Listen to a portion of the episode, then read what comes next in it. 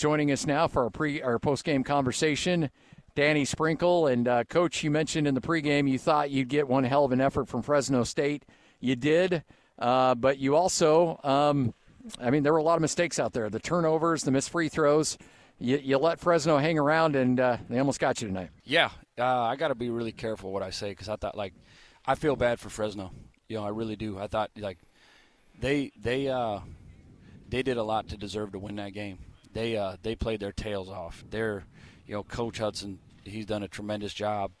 You know, like they're banged up. They have like three, four guys out. You yeah. know, they're big guys, uh, but they kept fighting, man. I got to give them a lot of credit, and uh, they they made enough plays to win that game. I don't know how we won that game. Uh, I mean, from weird to sloppy. You know, our guards, our guards got to get. We got to get a lot better. We, uh, I don't know how many turnovers we had, but uh, we got we got to we got to get a lot better by Friday. I know that. 17 turnovers. They were able to get 20 points off those turnovers. Yeah, um, bad. Missed layups, turnovers, yeah, sloppy. 19 of 29 from the free throw line. Uh, but at the end of the day, it's a W. Uh, but watching the body language of your guys walking off the court, they look like a team that lost that game, not won that game. How do you psychologically say, okay, guess what? We did this wrong, this wrong, this wrong, but you still got a W? Yeah, you know, we talked about in the locker room, like, I, I, I, I love the synergy of our team um, like they still like they believed even in timeouts. We're like, I don't know how, but like we're gonna win the game. Like even when it looked really dire, it was like we're gonna win the game. We got the stop. We pitched it up to Mason. You know, he missed the layup, but he got fouled. Uh, you know, made one or two. You know, then they came down. They we fouled. They made their two, and you know, and Darius made just an unbelievable shot uh, to put the thing into overtime. But you know, good teams find ways to win games like that too. Like yeah. it was ugly, was sloppy.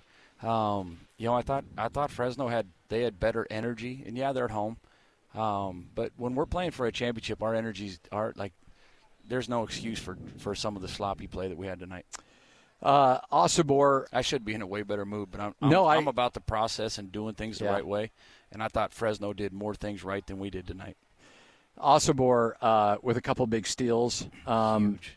Uh, just you know, obviously they're at midcourt, um, but you go back to Darius Brown, who's 24 years old. There's not a lot he hasn't seen, not a lot he's done. Mm-hmm. Obviously, the three to send it into OT when it kind of felt like everybody was waiting for Fresno State to foul, and he and he's like, you know what, if you're, let's go, and he hoists it up. I mean, it was it was just a presence think, there. I, like I don't know, but I, I think they were going to, and I believe it was great. You know, he came up and set a, a flat ball screen at midcourt to where Great's guy was off of him and so it created space. So when Darius turned the corner, there was nobody there to foul him, you know.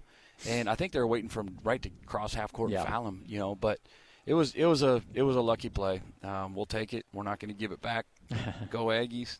And I'm going to try to smile here tonight at some point. Well, I know that uh, you and I will, because your reward for this is you get to hang out with me at a coach's show tomorrow. At least no you doubt. Get, at least no you get a free meal out of it. Exactly. Uh, but uh, Darius, then with the presence, it's a tie game and he hits the three here. It's just you can't say enough for a guy who's just been there and done it so many times to just say like, okay, you know what? I'll hit the three and we'll go up three. It's just I love the presence and the leadership he has out there on the court and the awareness. He doesn't make a shot attempt in the first half. I I, I don't even know if he's I don't even know if he wanted to play the first half. I don't know what he was doing. You know, like coming off the game yeah. he had. Yeah. Like he was I don't know what he was doing. And I kept telling him I was like I told the ref, I was like, man, I think we have the best point guard in the conference, and he, I don't even know where he's at. You know, and I said it to where Darius could hear me because I don't know what he was doing. Yeah. He wasn't aggressive, and then once he turned it on in the second half, it's the only reason we won the game. Yeah. But we need we need 40 minutes of that. You know, we need 40 minutes of that from Mason. We need 40 minutes of from Josh, Ian. They they all we got to we got to play better and we got to play cleaner. Martinez with six turnovers. What do you attribute that to? Just sloppy? sloppy. Or, yeah. yeah. I mean, he knows he's talented. When he drives the ball, they're going to come and, and rake at the ball. They're going to shrink the floor. They do it on, on all of our guards. And, you know, we got to we have to recognize that and jump stop and pass the ball. Yeah. Um, I don't know. I don't. You're probably jump me for asking this because it's it's uh, there's no excuses, but could there be a little rust there after a week off?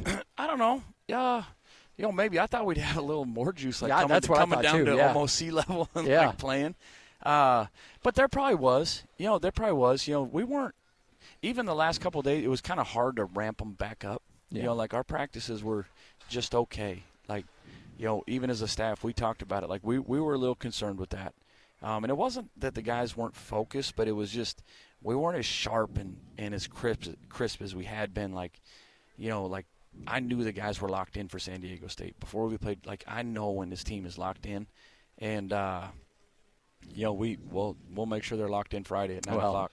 Yeah, I mean, we all saw what uh, what they did at the pit, so you Yeah. know they're more than capable. And after tonight, you know, as you you've been telling me all year long, we can lose to anybody and we can beat anybody, and that was fully on display here. No question. And we just gotta somehow squeak it out on Friday. Just kill them by one.